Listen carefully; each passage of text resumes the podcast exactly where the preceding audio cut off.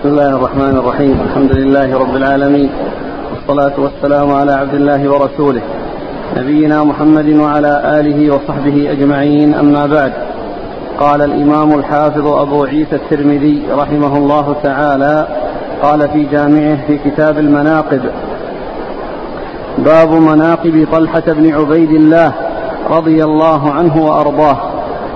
قال حدثنا أبو سعيد الأشج قال حدثنا يونس بن بكير عن محمد بن إسحاق عن يحيى بن عباد بن عبد الله بن الزبير عن أبيه عن جده عبد الله بن الزبير رضي الله عنه عن الزبير رضي الله عنه أنه قال: كان على رسول الله صلى الله عليه وعلى آله وسلم يوم أحد درعان، فنهض إلى صخرة فلم يستطع فأقعد تحته طلحة رضي الله عنه، فصعد النبي صلى الله عليه وآله وسلم حتى استوى على الصخرة، فقال: سمعت النبي صلى الله عليه وعلى آله وسلم يقول: أوجب طلحة. قال أبو عيسى: هذا حديث حسن صحيح غريب. بسم الله الرحمن الرحيم. الحمد لله رب العالمين، وصلى الله وسلم وبارك على عبده ورسوله نبينا محمد وعلى آله وأصحابه أجمعين.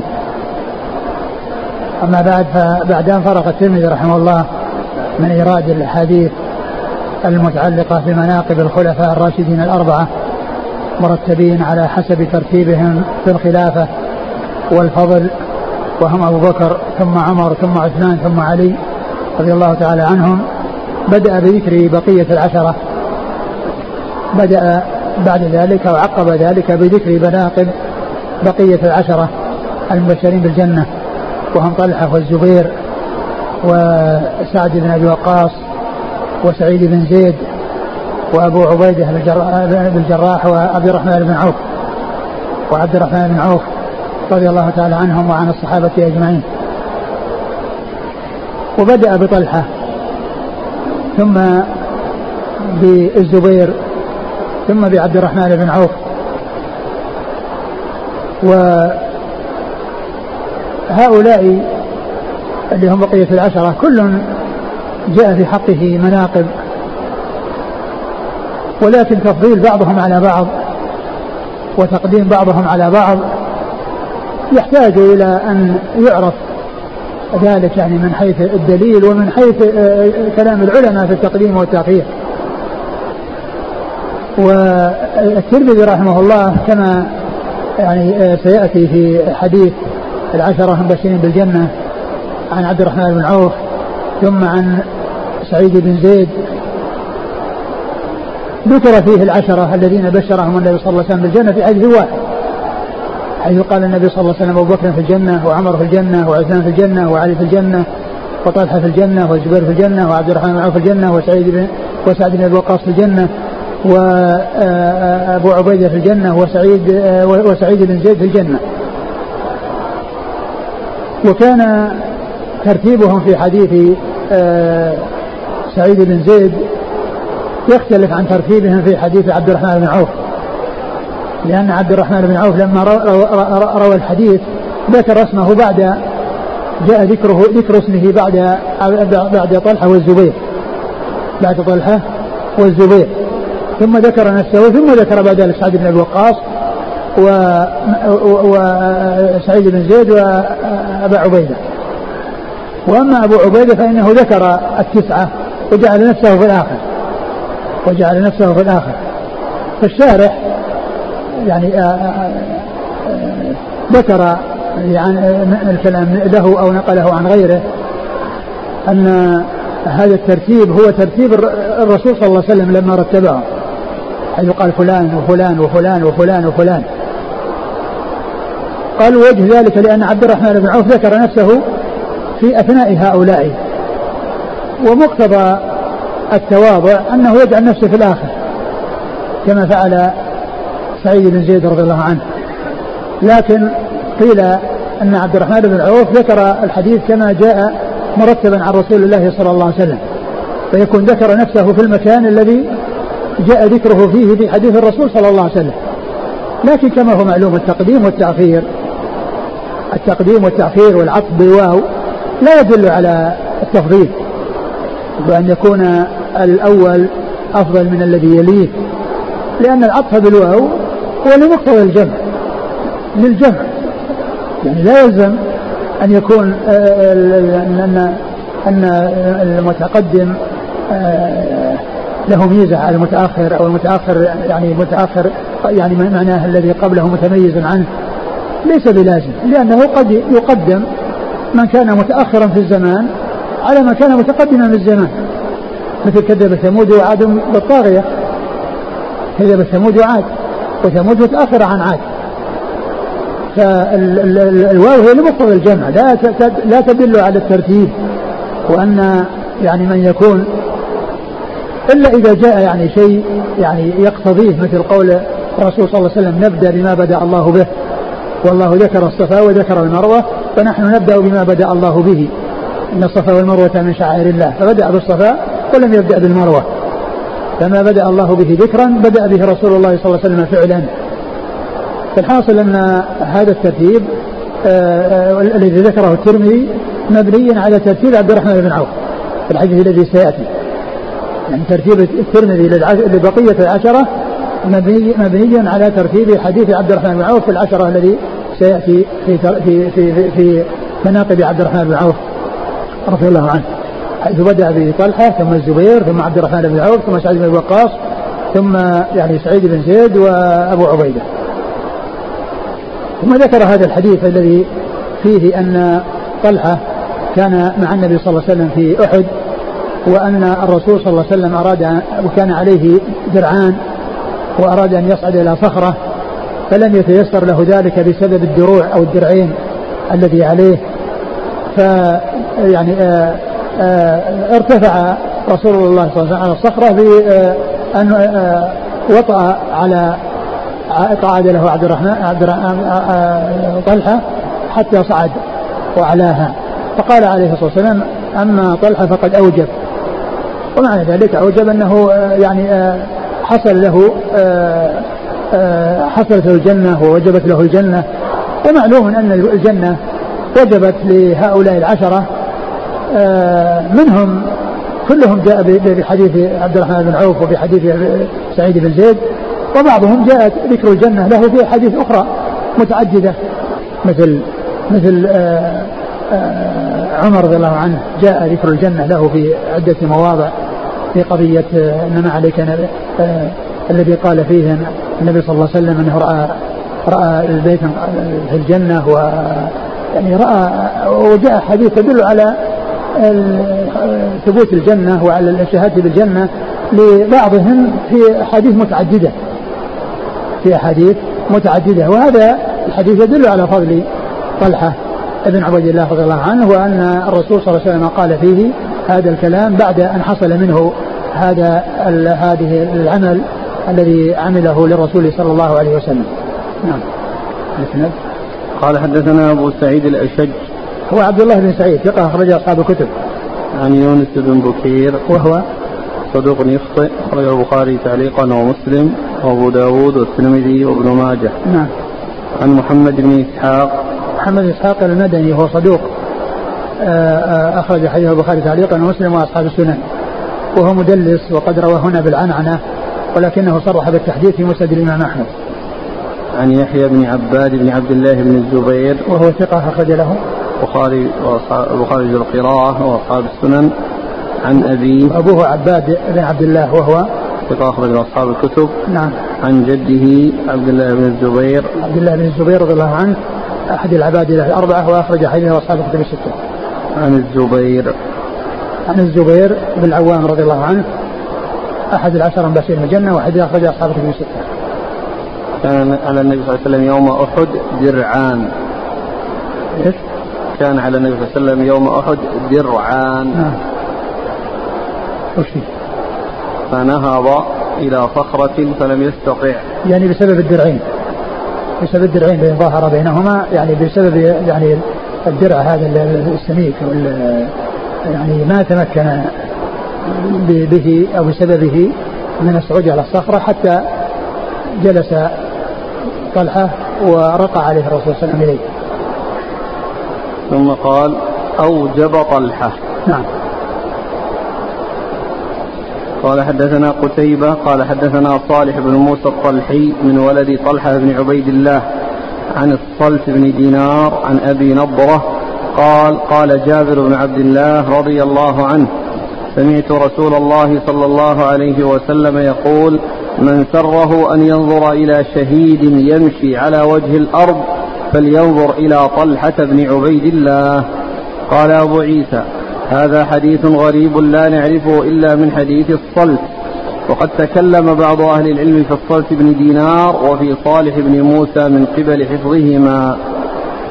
ما ذكر أبو عيسى هذا الحديث أن النبي صلى الله عليه وسلم قال من سره أن ينظر إلى شهيد من أهل الجنة فلينظر إلى إلى طلحة, وهذا فيه ذكر ذكر الشهادة له بالجنة وذكر أنه شهيد وأنه من الشهداء, وكونه من أهل الجنة جاء في حديث عشرة مبشرين بالجنة, وجاء في الحديث الآخر الذي قبل هذا أوجب طلحة, وكونه شهيد جاء في هذا الحديث وفي حديث سيأتي. وأيضا مر حديث في مناقب عثمان أنه لما صعد إلى حراء ومعه أبو بكر وعمر وعثمان وعلي وطلحة والزبير وتحرك وقال إنما عليك نبي أو صديق أو شهيد, إنما عليك نبي أو صديق أو شهيد, ففيه ذكر الشهادة يعني, وأن طلحة من, من أهل الشهادة. وقد حصل له ذلك في يوم الجمل فإنه قتل مظلوما رضي الله عنه وأرضاه. وحديث سيأتي أيضا يتعلق بذكر الشهادة له, فالحديث في إسناده ضعيفان بل متروكان, ولكن متنه صحيح من ناحية ثبوت الشهادة فإنها ثابتة في غير هذا الحديث, فالمتن ضعيف جدا فالإسناد ضعيف جدا والمتن صحيح. قال حدثنا قتيبة قتيبة بن سعيد ثقة أخرج أصحاب الكتب, عن صالح بن موسى الطلحي وهو متروك أخرج له الترمذي بن ماجه, عن الصلت بن دينار وهو كذلك متروك أخرج له الترمذي بن ماجه, نعم, عن أبي نضرة ونضرة المنذر بن مالك بن قطعة وهو ثقة أخرج حديثه البخاري تعليقا ومسلم وأصحاب السنة, عن جابر بن عبد الله جابر بن عبد الله الأنصاري رضي الله عنهما أحد السبعة المكثرين من حديث رسول الله صلى الله عليه وسلم. قال حدثنا عبد القدوس بن محمد العطار البصري قال حدثنا عمرو بن عاصم عن إسحاق بن يحيى بن طلحة عن عمه موسى بن طلحة قال دخلت على معاوية رضي الله عنه فقال ألا أبشرك سمعت رسول الله صلى الله عليه وعلى آله وسلم يقول طلحة ممن قضى نحبه. قال هذا حديث غريب لا نعرفه من حديث معاوية إلا من هذا الوجه. ثم ذكر أبو عيسى هذا الحديث عن معاوية رضي الله عنه, وفيه أن النبي صلى الله عليه وسلم قال طلحة ممن قضى نحبه, وقضى نحبه يعني قيل أنه يعني يعني نذر نفسه لله عز وجل, وأنه قضى يعني هذا النذر, وذلك لأنه بذل نفسه في سبيل الله وفي الجهاد في سبيل الله, أو أنه مات يعني قضى نحبه يعني مات يعني ممن ممن عاهد الله عز وجل على نصرة الدين وعلى الجهاد في سبيل الله, كما قال الله عز وجل من المؤمنين رجال صدقوا صدقوا ما عاهدوا الله عاهدوا الله عليه فمنهم من قضى نحبه ومنهم من ينتظر. فالنبي صلى الله عليه وسلم قال إنهم من قضى نحبه يعني ممن عاهد الله على نصرة هذا الدين وعلى الجهاد في سبيل الله والبلاء فيه البلاء الحسن, فبين عليه الصلاة والسلام أنه, أنه من هؤلاء, نعم, يعني ومعنى ذلك أنه يعني آه يموت على هذه الحال, نعم. قال حدثنا عبد القدوس بن محمد العطار هو صدوق وله البخاري والترمذي والنسائي وابن ماجه, نعم, عن عمرو بن عاصم وهو صدوق في حفظه شيء أخرج له أصحاب الكتب, نعم, عن إسحاق بن يحيى بن طلحة وهو ضعيف, نعم, وله الترمذي بن ماجه, نعم, عن عمه موسى بن طلحة وهو ثقة أخرج له أصحاب الكتب, عن معاوية معاوية بن أبي سفيان رضي الله تعالى عنهما, وحديثه أخرجه أصحاب الكتب الستة. فقال هذا يعني لابن طلحة موسى ابن طلحة، قال له بشرك، يعني هذا شيء يعني في حق والده. نعم. والحديث, والحديث يعني له له شواهد يعني في أنه ممن قضى نحبه، يعني جاء فيه. نعم. غير هذا غير هذه الطريق. نعم. قال حدثنا أبو سعيد الأشج قال حدثنا أبو عبد الرحمن بن منصور العنزي عن عقبة بن علقمة اليشكري قال سمعت علي بن أبي طالب رضي الله عنه قال سمعت أذني من في رسول الله صلى الله عليه وآله وسلم وهو يقول طلحة والزبير جاراي في الجنة. قال هذا حديث غريب لا نعرفه إلا من هذا الوجه. ثم ذكر هذا الحديث عن النبي صلى الله عليه وسلم في طلحة والزبير وأنهما جاراه في الجنة، والحديث بهذا اللفظ هو ضعيف، وأما كونهم في الجنة فهم في الجنة، وقد جاء حديث متعددة في الشهادة لهم بالجنة رضي الله تعالى عنهما وأرضاهما، ولكن بلفظ الجوار وبهذا اللفظ يعني فيه فيه ضعف. وأما من ناحية كونهما من أهل الجنة فهذا ثابت، وهما من العشر المبشرين بالجنة في الحديثين الذين سيأتيان يعني بعد ذلك. نعم. قال حدثنا أبو سعيد الأشج نعم. عن أبي عبد الرحمن بن منصور العنزي وهو ضعيف ورواه الترمذي. نعم. عن عقبة بن علقمة اليشكري وهو كذلك ضعيف ورواه الترمذي. نعم. عن علي نعم. نعم عن علي أمير المؤمنين ورابع الخلفاء الراشدين الهادي المهديين صاحب المناقب الجمة والفضائل الكثيرة، وحديثه عند أصحاب الكتب الستة. قال حدثنا محمد بن إسماعيل قال حدثنا أبو كريب محمد بن العلاء. هذا فيه النسخ النسخ ليس في محمد إسماعيل. شوف ال نعم. وكلام الترمذي الذي سيأتي يشعر بأنه ليس ليس في الإسناد. أبو كريب مباشرة. أنا حدثنا أبو كريب مباشرة. نعم. وكلام الترمذي الذي سيأتي يدل على أن محمد إسماعيل غير موجود في الإسناد. نعم. قال حدثنا أبو كريب، يعني أبو كريب هو شيخ الترمذي في هذا الحديث، كما أن شيخه في أحاديث كثيرة، ومحمد إسماعيل البخاري أيضا شيخه في أحاديث كثيرة. قال حدثنا أبو كريب محمد بن العلاء قال حدثنا يونس بن بكير قال حدثنا طلحة بن يحيى عن موسى وعيسى ابني طلحة عن أبيهما طلحة رضي الله عنه أن أصحاب رسول الله صلى الله عليه وآله وسلم قالوا لأعرابي جاهل سله عمن قضى نحبه من هو، وكانوا لا يجترئونهم على مسألته يوقرونه ويهابونه، فسأله الأعرابي فأعرض عنه ثم سأله فأعرض عنه، ثم إني اطلعت من باب المسجد وعلي ثياب خضر، فلما رآني رسول الله صلى الله عليه وآله وسلم قال أين السائل عمن قضى نحبه؟ قال الأعرابي أنا يا رسول الله. قال هذا ممن قضى نحبه. قال أبو عيسى هذا حديث حسن غريب لا نعرفه إلا من حديث أبي كريب عن يونس بن بكير، وقد رواه غير واحد من كبار أهل الحديث عن أبي كريب بهذا الحديث. هذا وقد وقد وقد رواه غير واحد من كبار أهل الحديث عن أبي كريب بهذا الحديث. نسخ هذا الحديث مم. وقد وقد, وقد رواه النسخ الأخرى وقد روى غير واحد من كبار أهل الحديث عن أبي كريب هذا الحديث. مم.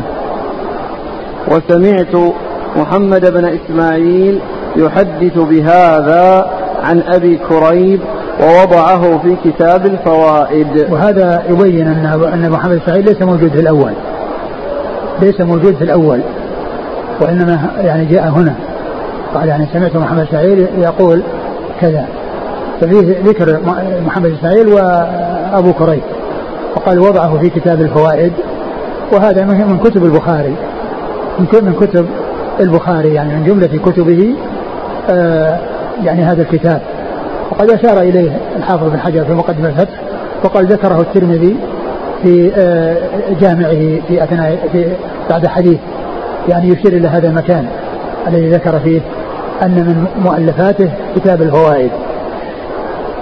والحديث كما ذكرت هو الذي ذكرت لأنه سيأتي, وفيه أنه ممن ممن قضى نحبه الذي مر في حديث فيه ضعف من جهة اثنين في وسطه متروكان, جاء فيه هذا الحديث أو هذا الإسناد الذي فيه أنه ممن قضى نحبه, وكان أصحاب رسول الله صلى الله عليه وسلم لا يجرؤون على سؤاله في كل شيء, وكانوا يتمنون أن يأتي أعرابي الأعراب ويسألونه, وقد طلبوا من أعرابي يعني جاهل يعني جاهل بأحكام الشرع أن يسأل النبي صلى الله عليه وسلم فأعرض عنه. ثم إن طلحة رضي الله عنه دخل وعليه ثياب خضر فقال أين السائل؟ قال هذا ممن قضى نحبه, يشير إلى طلحة, فهو يعني دال على ما دل عليه ذلك الحديث السابق الذي فيه ضعف. نعم. قال حدثنا أبو كريب محمد بن العلاء هو ثقة أخرج أصحاب الكتب, عن يونس بن بكير عن نعم. طلحة بن يحيى وهو صدوق يخطئ وله مسلم وأصحاب السنن, نعم. عن موسى وعيسى ابني طلحة وكلهم ثقة أخرج أصحاب الكتب, عن أبيهما طلحة طلحة بن عبيد الله رضي الله تعالى عنه أخرج أصحاب الكتب. قال رحمه الله تعالى باب مناقب الزبير بن العوام رضي الله عنه. قال حدثنا هناد قال حدثنا عبده عن هشام بن عروة عن أبيه عن عبد الله بن الزبير رضي الله عنه عن الزبير رضي الله عنه أنه قال جمع لي رسول الله صلى الله عليه وآله وسلم أبويه يوم قريظة فقال بأبي وأمي. قال أبو عيسى هذا حديث حسن صحيح.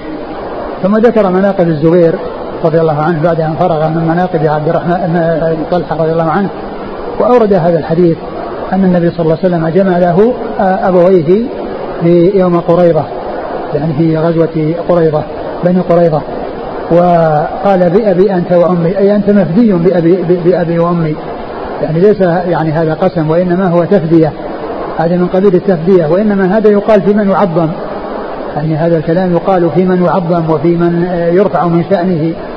فهو قال جمع لي بين أبويه فقال بأبي أنت وأمي أي أنت مفدي بأبي وأمي, أنت مفدي بأبي وأمي, فإذا هذا هو من باب التفدية, وهو يدل على تعظيم من يقال في حقه مثل هذا الكلام, فهو من مناقب الزبير رضي الله تعالى عنه.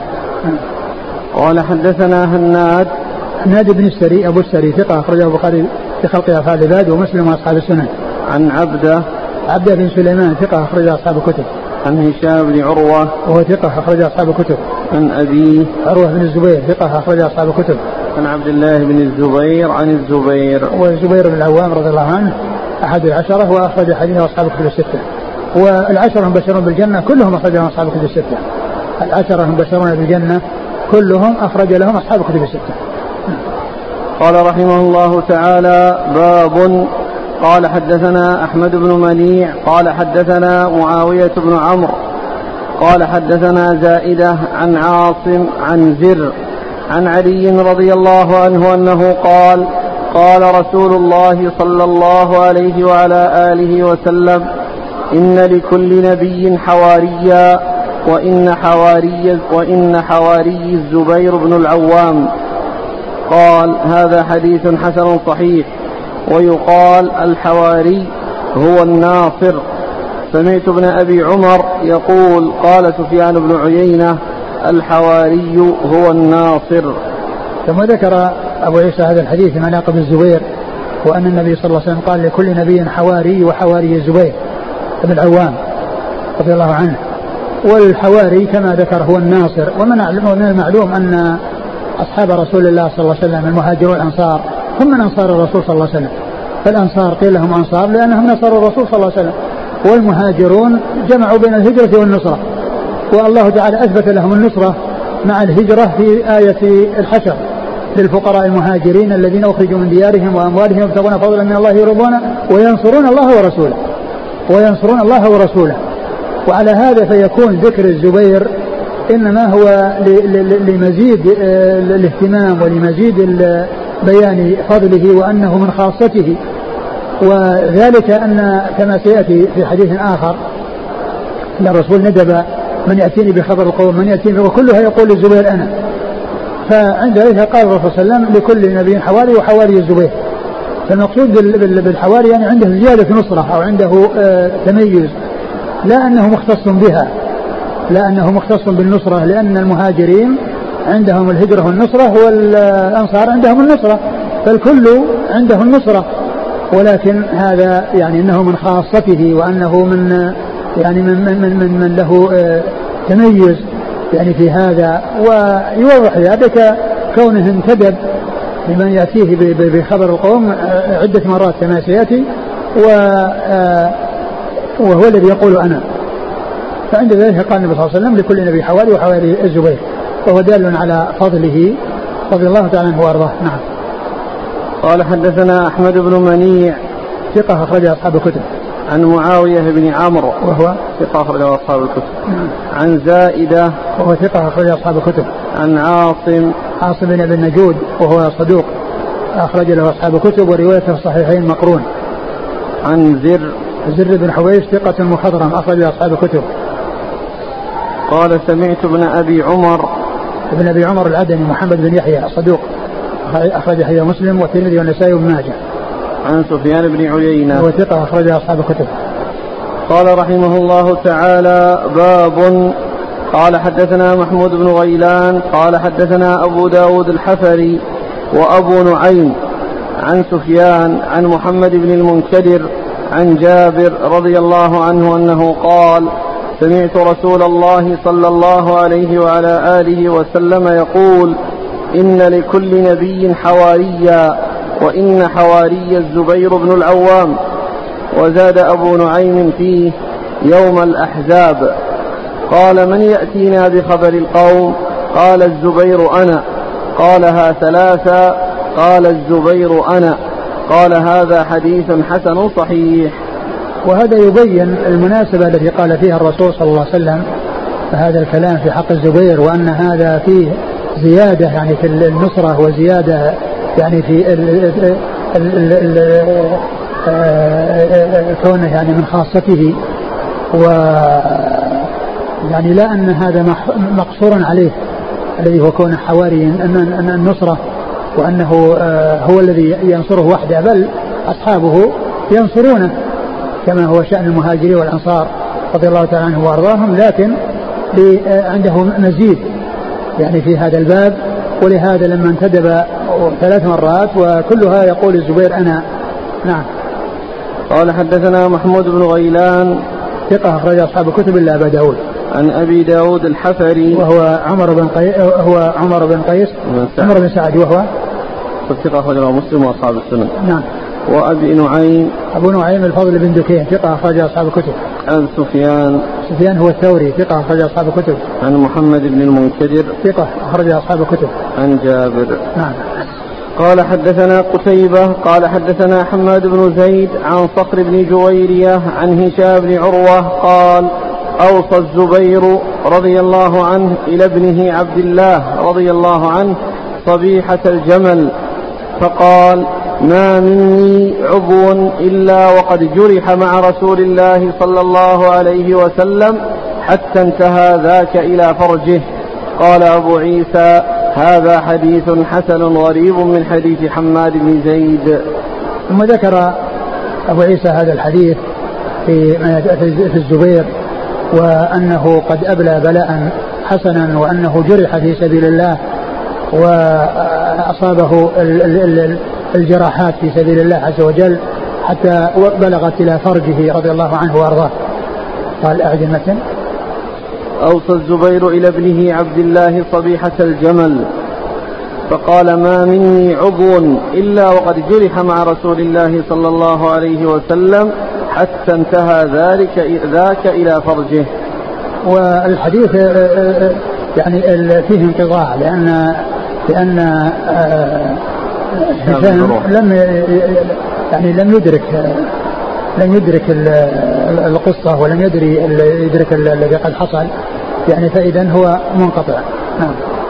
قال حدثنا قتيبة نعم عن حماد بن زيد أخرج أصحاب الكتب عن صخر بن جويرية وهو ثقة له أصحاب الكتب إلا ابن ماجه نعم عن هشام بن عروة نعم عن الزبير نعم. قال رحمه الله تعالى باب مناقب عبد الرحمن بن عوف رضي الله عنه.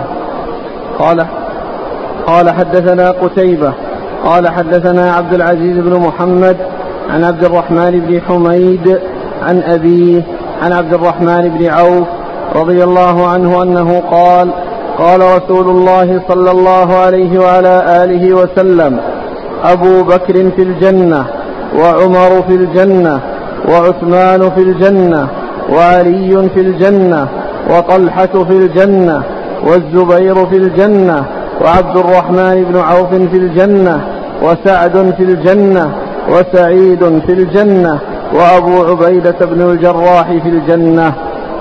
قال أخبرنا مصعب أبو مصعب. قال أخبرنا أبو مصعب قراءة عن عبد العزيز بن محمد عن عبد الرحمن بن حميد عن أبيه عن النبي صلى الله عليه وسلم نحوه ولم يذكر فيه عن عبد الرحمن بن عوف. قال وقد روي هذا الحديث عن عبد الرحمن بن حميد عن أبيه عن سعيد بن زيد رضي الله عنه عن النبي صلى الله عليه وسلم نحو هذا, وهذا أصح من الحديث الأول. ثم ذكر بعد ذلك مناقب عبد الرحمن بن عوف رضي الله تعالى عنه, وبدأ بهذا الحديث الذي فيه ذكر العشرة المبشرين بالجنة وأن النبي صلى الله عليه وسلم سردهم وكل واحد أتى بمنقبته مبتدأ وخبرا. أبو بكر في الجنة وعمر في الجنة وعثمان في الجنة, ما قال أبو بكر وعمر وعثمان وعلي وطلحة والزبير وكذا في الجنة, وإنما أتى بذكر في الجنة مع كل واحد, فقال أبو بكر في الجنة وعمر في الجنة وعثمان في الجنة وعلي في الجنة إلى آخر الحديث. وهذا فيه بيان فضل هؤلاء العشرة, ولهذا أطلق عليهم لقب العشرة لأنهم ذكروا في حديث واحد وشهد لهم النبي صلى الله عليه وسلم في الجنة في موضع واحد أو في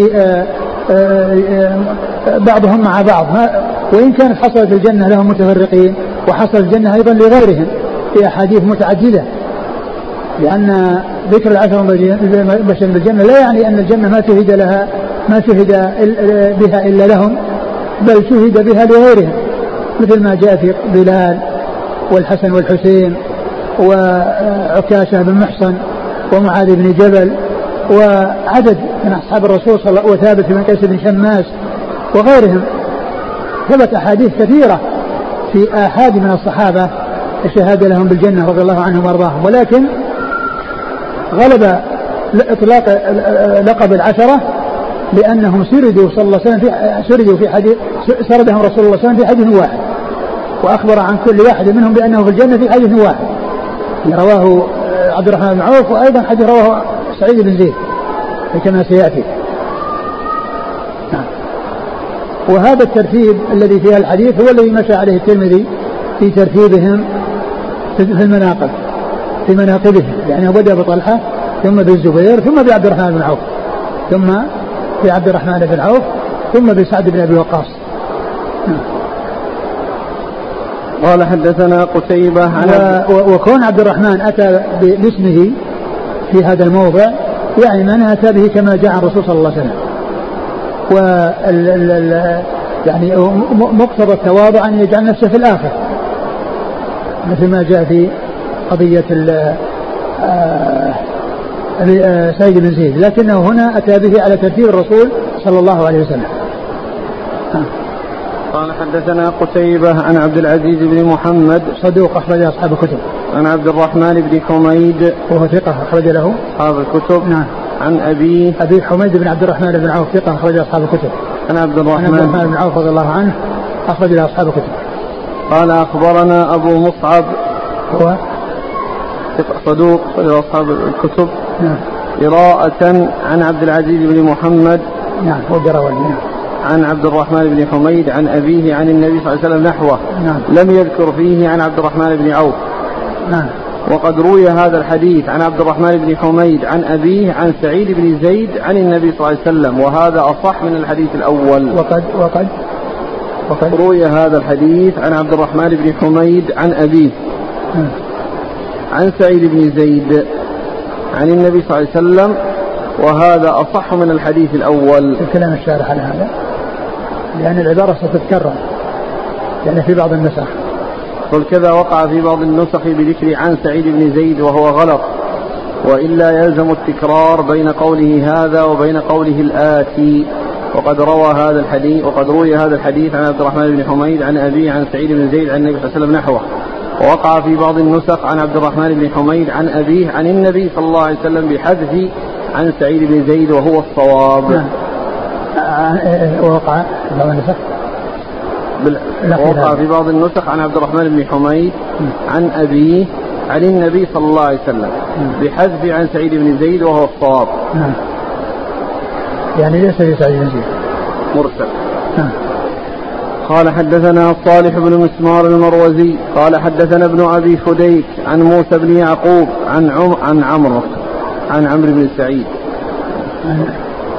عن معنا في النسخة عن عمرو بن سعيد وهو شرح عن عمر بن سعيد عن عمر بن سعيد عن عبد الرحمن بن حميد عن أبيه أن سعيد بن زيد رضي الله عنه حدثه في نفر أن رسول الله صلى الله عليه وآله وسلم قال: عشرة في الجنة، أبو بكر في الجنة، وعمر في الجنة، وعثمان وعلي والزبير وطلحة وعبد الرحمن وعبد الرحمن وأبو عبيدة وسعد بن أبي وقاص.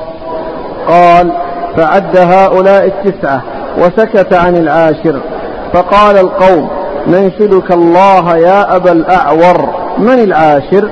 قال: نشدتموني بالله، أبو الأعور في الجنة. قال أبو عيسى: أبو الأعور هو سعيد بن زيد بن عمرو بن نوفل بن نفيل بن نفيل. قال: وسمعت محمدا يقول: هو أصح من الحديث الأول.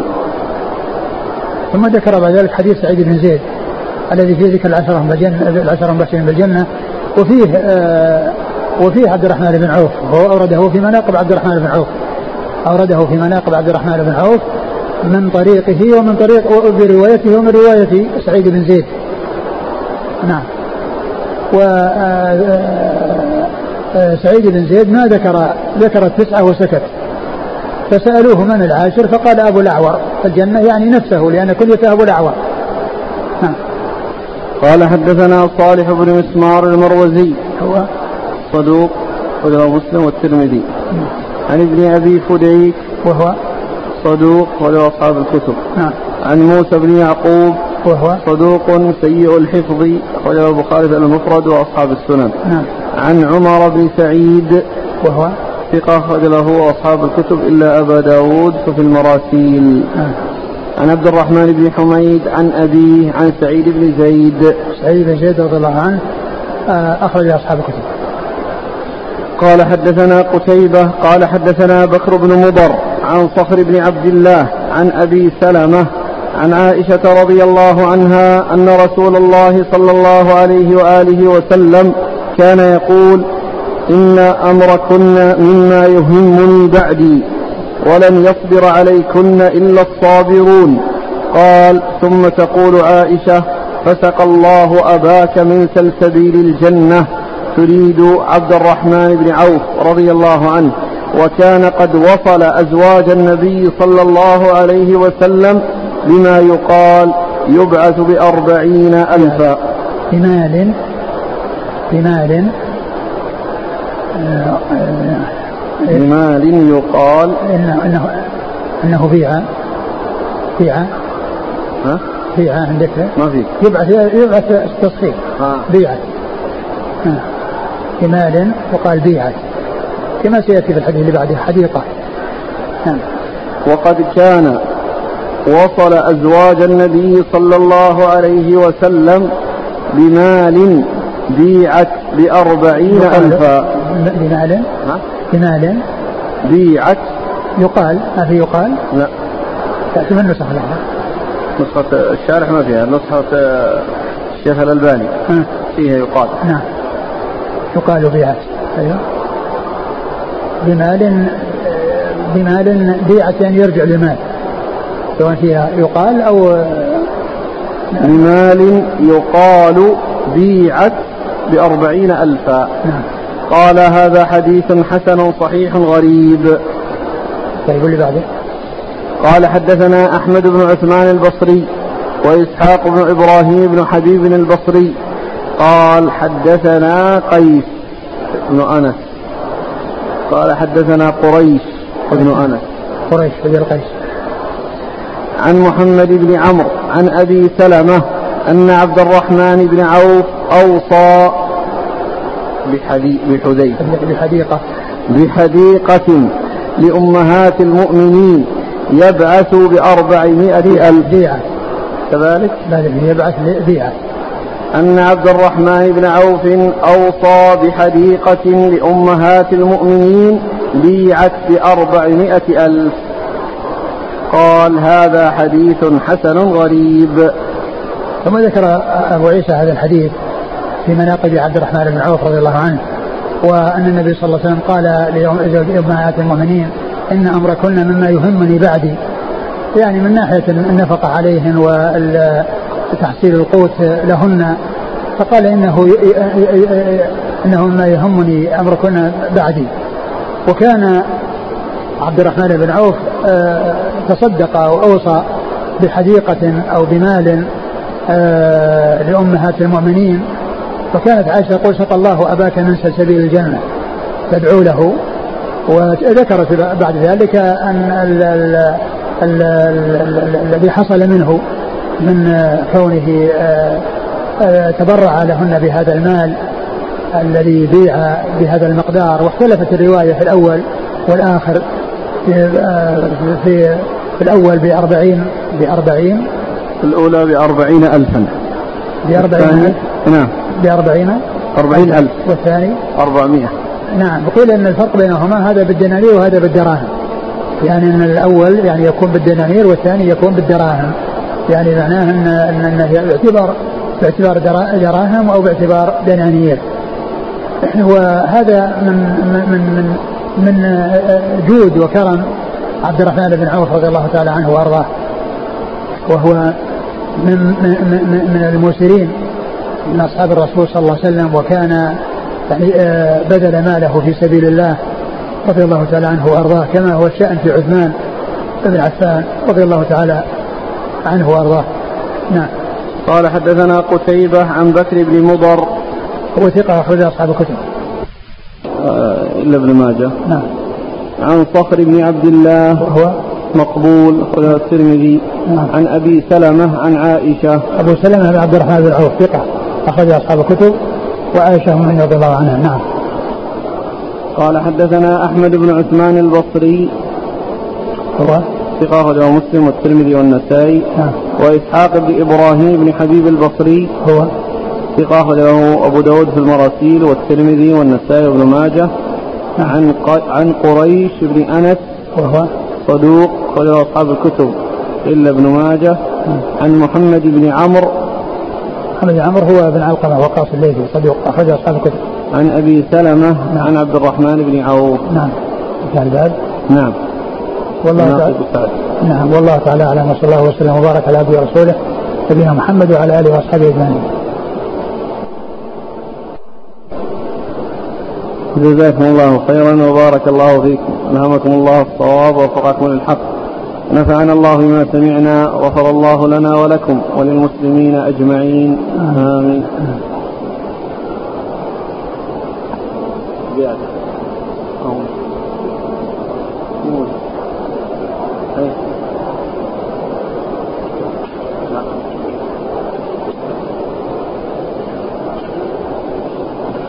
يقول السائل لماذا لبس النبي صلى الله عليه وسلم يوم أحد درعين ويكفي درع واحد؟ الله أعلم. مر بنا قريبا حديث عبد الله بن شقيق عن أنه سأل عائشة عن أحد الصحابة للرسول صلى الله عليه وسلم فذكرت أبا بكر ثم عمر ثم أبا عبيدة. ألا يدل هذا على أن أبا عبيدة أفضل العشرة بعد الخلفاء الأربعة؟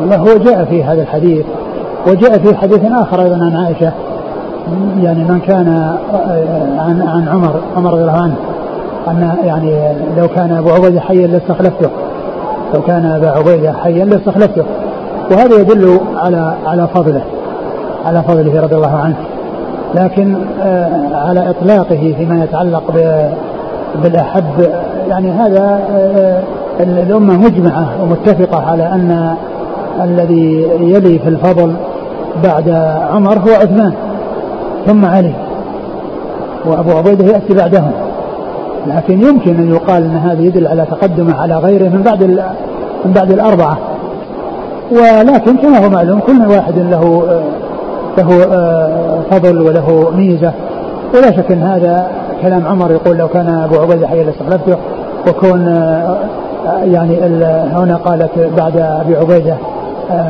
بعد عمر أبو عبيدة، لا شك أن هذا يدل على فضله وعلى أن أن أنه متميز على غيره، لكن عثمان وعلي الأمة مجمعة على أن أنه لا يتقدمهما أحد بعد أبي بكر وعمر. كيف الجمع بين قول النبي صلى الله عليه وسلم لكل نبي حواري وقوله يأتي النبي يوم القيامة وليس معه أحد؟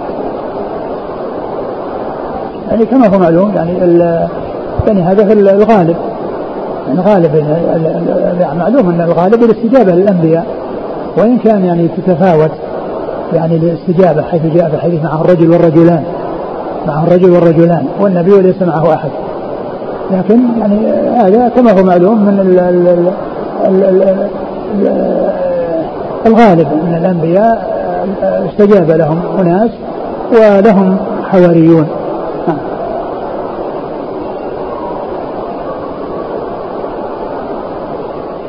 يقول آه يعني مقصود ذلك لكل نبي استجيب له لكل نبي استجيب له حواريون. نعم.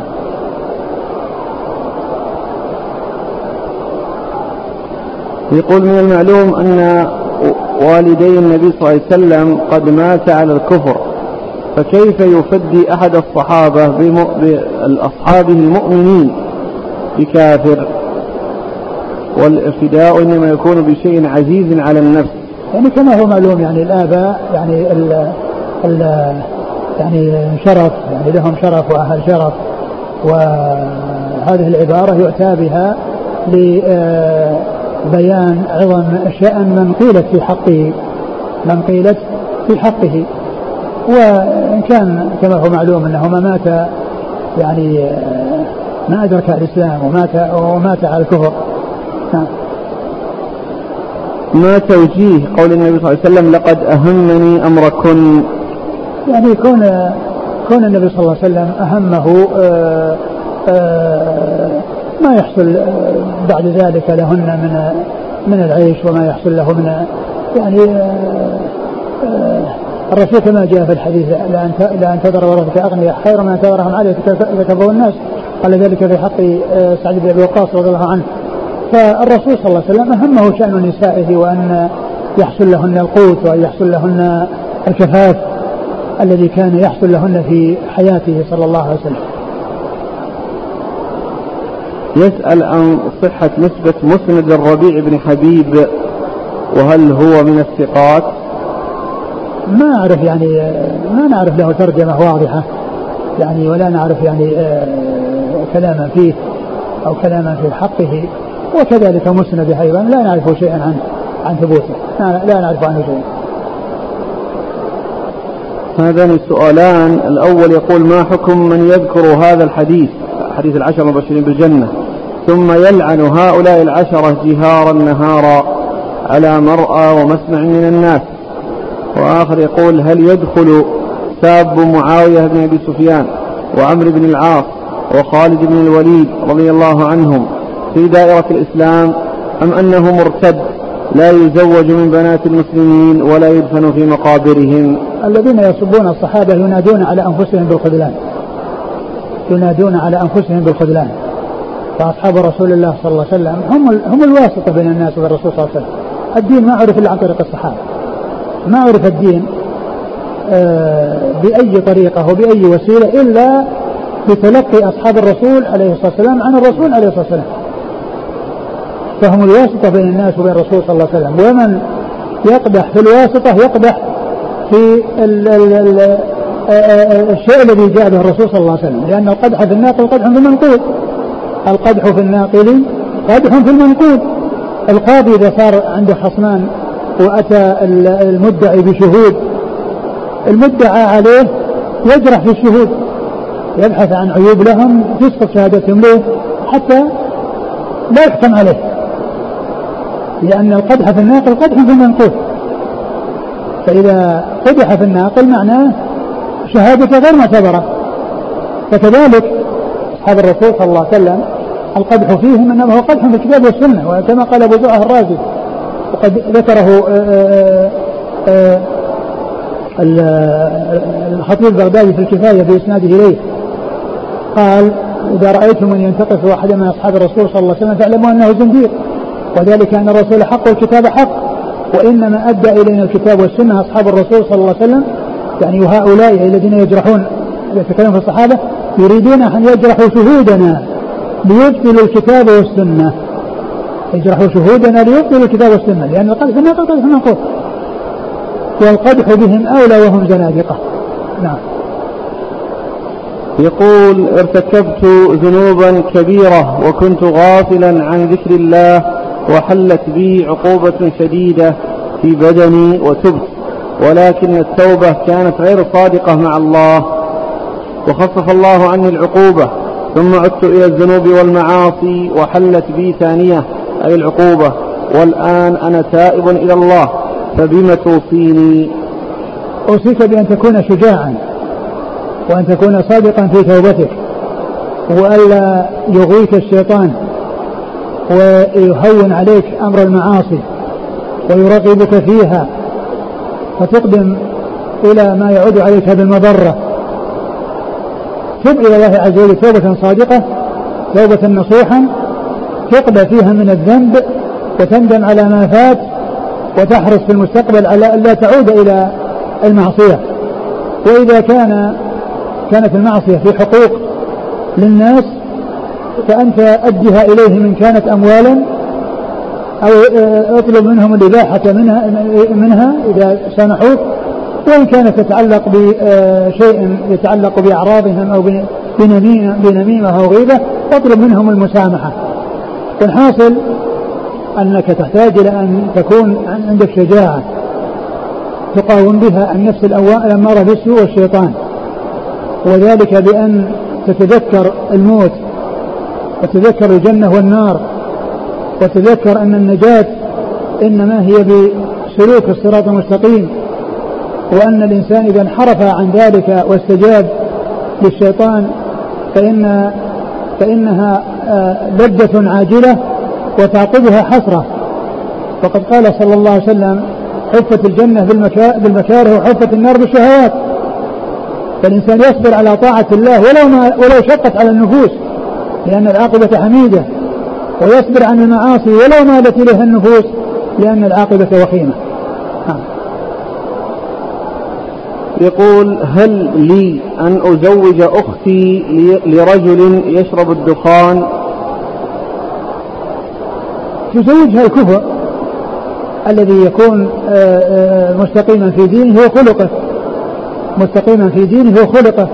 وإذا كانت أختك صغيرة ولم يأتك أحد تطمئن إليه فانتظر قليلا، لكن كان تقدمت بها السن، تقدمت فيها السن وتأخيرها زيادة يعني يجعل الأمر يعني لا يزيدها إلا مضرة، فإذا رأيت أنك تزوجه مع ما فيه من هذه المعصية من أجل عدم تفويت المصلحة التي قد تفوت عليها وأن تتقدم بها السن، فنرجو أن له لا بأس بذلك إن شاء الله، ولكن احرص على مناصحته وعسى أن يتركه إذا كان ليس عليه إلا هذه الملاحظة.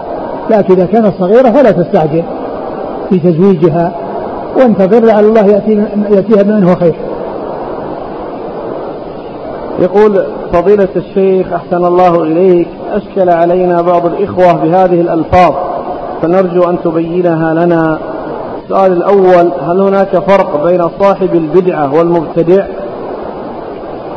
المبتدع هو الذي يكون على نهج يخالف ما كان عليه أهل السنة والجماعة كالخوارج والمرجئة والمعتزلة وكذا من أنواع الفرق الضالة من أنواع الفرق الضالة. وأما يعني صاحب بدعة يعني قد يكون إنسان عنده يعني مسألة من المسائل هي هي بدعة وأخطأ فيها وأخطأ فيها فمثل ذلك لا يترك من أجل أنه حصل منه شيء أخطأ فيه وهو من البدع. ففرق بين من يكون مبتدعا على منهج يخالف ما كان عليه السنة والجماعة ومن وقع في بدعة ومن وقع في بدعة يعني باجتهاد وأخطأ في اجتهاده، فإن مثل هذا يؤخذ صوابه وتترك بدعته ولا يترك هو ولا يهدر ويحذر منه، وإنما يحذر من خطئه ويستفاد من صوابه. وعليه ترتب السؤال الثاني: هل صاحب البدعة يعتبر من أهل السنة؟ من أهل السنة والجماعة من يقع في وإطلاق البدع يختلف، فبعض العلماء يطلق على ما ليس ببدعة أنه بدعة، وهذا قد يكون من مسائل الاجتهاد، فمثل ذلك لا يؤثر مثل هذا التبديع ولا ينقص من عمل من يحصل منه ذلك الذي قال عنه بعض العلماء أنه بدعة مع أنها مسائل اجتهادية. ومن المسائل ما يكون بدعة ويكون الإنسان مخالف السنة وأخطأ في فهمه، لكن مثل هذا يحذر من من هذا الخطأ الذي هو بدعة ولا يحذر من الشخص ولا يحذر من الشخص. وأما إذا كان من المسائل الاجتهادية فيقال أن هذا التبديع خطأ ولا ينبغي أن يقال لهذا بدعة، وإنما يقال هذا محل خلاف بين أهل العلم، ومنهم من يرى كذا لكذا ومنهم من يرى كذا لكذا. نعم. السؤال الثالث: ما المراد بكلمة حزبي؟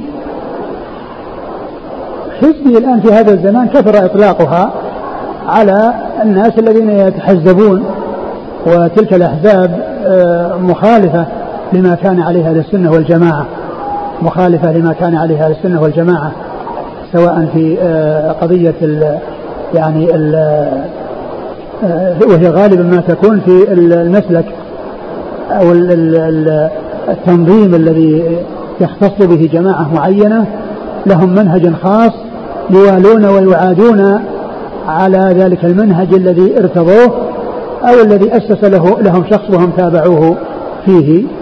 فهذا هو الذي كثر في الاستعمال في هذا الزمان عند كثير من طلبة العلم حزبي. نعم. يقول: هل يجوز تأجير الشقة لرجل موظف في إحدى البنوك الربوية؟ الإنسان إذا شك في شيء ولم يرتاح يرتاح فيه لهذا، الرسول صلى الله عليه وسلم يقول: دع ما يريبك إلا ما لا يريبك. فالشيء الذي لا يطمئن الإنسان إليه لا يطمئن الإنسان إليه يعني أو الشيء الذي في نفسه شيء يمكنه أن يبحث إلى في شيء يكون فيه الراحة والطمأنينة. يقول: فضيلة الشيخ، لي مال في البنك محفوظ، فما حكم أخذ الفائدة عليه من ذلك البنك؟ أخذ الفوائد هو من الربا، أخذ الفوائد هو من الربا، والإنسان يودع إذا كان البنك ربويا واضطر إلى الإيداع يودع لأنه إذا لم يودع وأبقاه عنده في البيت يهجم اللصوص عليه ويقتلونه ويأخذون ماله. فكونه يودع في البنك ويسلم ويسلم ماله، يسلم هو من القتل ويسلم ماله من السرقة والاغتصاب، آه هذه مفسدة وهذه مفسدة، فترتكب أخف المفسدتين في سبيل التخلص من أشدهما، لكنه لا يأخذ الربا المحرم وإنما هو مضطر للإيداع. وإذا كان البنك الربوي عنده خزائن يؤجرها لمن يريد أن يحفظ نقوده فيها فهذا هو الأولى، يستأجر الخزانة ويضع نقوده فيها ويأخذ المفتاح ثم يأتي ويأخذ يجد نقوده كما كانت برباطها وبفئاتها وبهيئتها. فإذا كان هناك مثل هذا فهذا هو الطريق الذي ينبغي أن يسلك. وإذا ما وجد إلا الودع في البنوك الربوية فإنه يودع من قبل باب ارتكاب أخف المفسدتين في سبيل التخلص من أشدهما. وهذا يقول: هل تصرف الفائدة الربوية على معسر؟ لا تؤخذ، الإنسان لا لا يقدم على أخذ الربا حتى يبحث عن طريق التخلص منه. يقول: أنا زائر، هل لبس الخمار فرض؟ لبس الخمار؟ أي. خمار للنساء؟ نعم. يعني هذا السؤال يعني يعني الخمار كما هو معلوم واجب على النساء الاحتجاب عن الرجال الأجانب كما جاء ذلك في في كتاب الله عز وجل: وإذا سألتموها فاسألوهم وراء حجاب ذلكم أطهروا لقلوبكم وقلوبهن، أطهروا لقلوبكم وقلوبهن. ثم أيضا قل يعني قل لأزواجك وبناتك ونساء المؤمنين يدنين عليهن من جلابيبهن، قال: ولا يبدين زينتهن إلا لبعولتهن وأبائهن وأباء بعولتهن. الآية آيات جاءت في ذلك. وكذلك سنة الرسول صلى الله عليه وسلم جاءت في في الاحتجاب وأن المرأة تغطي رجليها، ومعلوم أن تغطية الوجه أولى من تغطية الرجلين. نعم. يقول: تأخرت عن ركعة واحدة ووضعت أمامي سترة لأني إذا قمت لأنني قمت في مكان يعتبر كالطريق، والمأمومون إذا انتهى الإمام من الصلاة يمرون بين يدي، فهل فعلي هذا جائز؟ الإنسان لا يضع سترة إذا كان مسبوقا، يأتي يصلي مع الناس وإذا قام يقوم يصلي، وإذا مر أحد يعني أمامه يرده، وإذا مشى بعد ثلاثة أذرع يعني من مكان من مكان يعني رجليه أو مكان قدميه ثلاثة أذرع فإنه يتركه. يقول: ما حكم المذكرات اليومية التي يكتب يكتبها بعض الناس بأن يكتب كل يوم ما حصل له في ذلك اليوم؟ والله إذا كان أمورا طيبة وأمورا مفيدة، يعني يكون الإنسان يسجل الشيء الذي في مصلحة وفائدة فطيب. وأما إذا كان التسجيل لشيء لا قيمة له فهذا قد لا يساوي الورق الذي يكتب فيه. جاء عند البخاري بعد مناقب الزبير قال ابن عباس: هو حواري النبي صلى الله عليه وسلم، ويسمى الحواريون لبياض ثيابهم، فما توجيهكم لهذا التفسير لكلمة الحواري؟ ويقال ويسمى الحواريون لبياض ثيابهم. ما أدري عن هذا، لكن كان الحواريين يعني كانوا يعرفون بهذا فيما مضى، ومعلوم بالنسبة لهذه الأمة البياض هو أفضل اللباس، البياض هو أفضل اللباس، والرسول صلى الله عليه وسلم أرشد إلى هذا وقال: خذوا ثيابكم البيض وكفنوا فيها موتاكم. ما معنى كلمة نصوحة في الآية: توبوا إلى الله توبة نصوحة؟ هذه التوبة النصوحة هي التي ذكرنا أن أن أنها اشتملت على هذه الأركان التي هي الإقلاع من الذنب، كونه أن يتركه ولا يتلبس به أبدا، لا يعني الشيء الذي هو واقع فيه يتركه ويعزم في المستقبل ويندم على ما مضى ويعزم في المستقبل على ألا يعود. هذه التوبة النصوحة. يقول أدركت الصلاة في التشهد الأخير قبل أن يسلم الإمام، هل لي أن أصلي معه أم أنتظر حتى يسلم وأصلي مع الجماعة الأخرى؟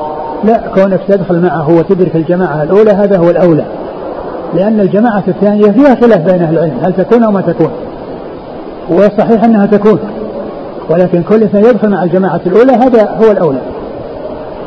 جزاكم الله خيرا، سبحانك اللهم وبحمدك، أشهد أن لا إله إلا أنت.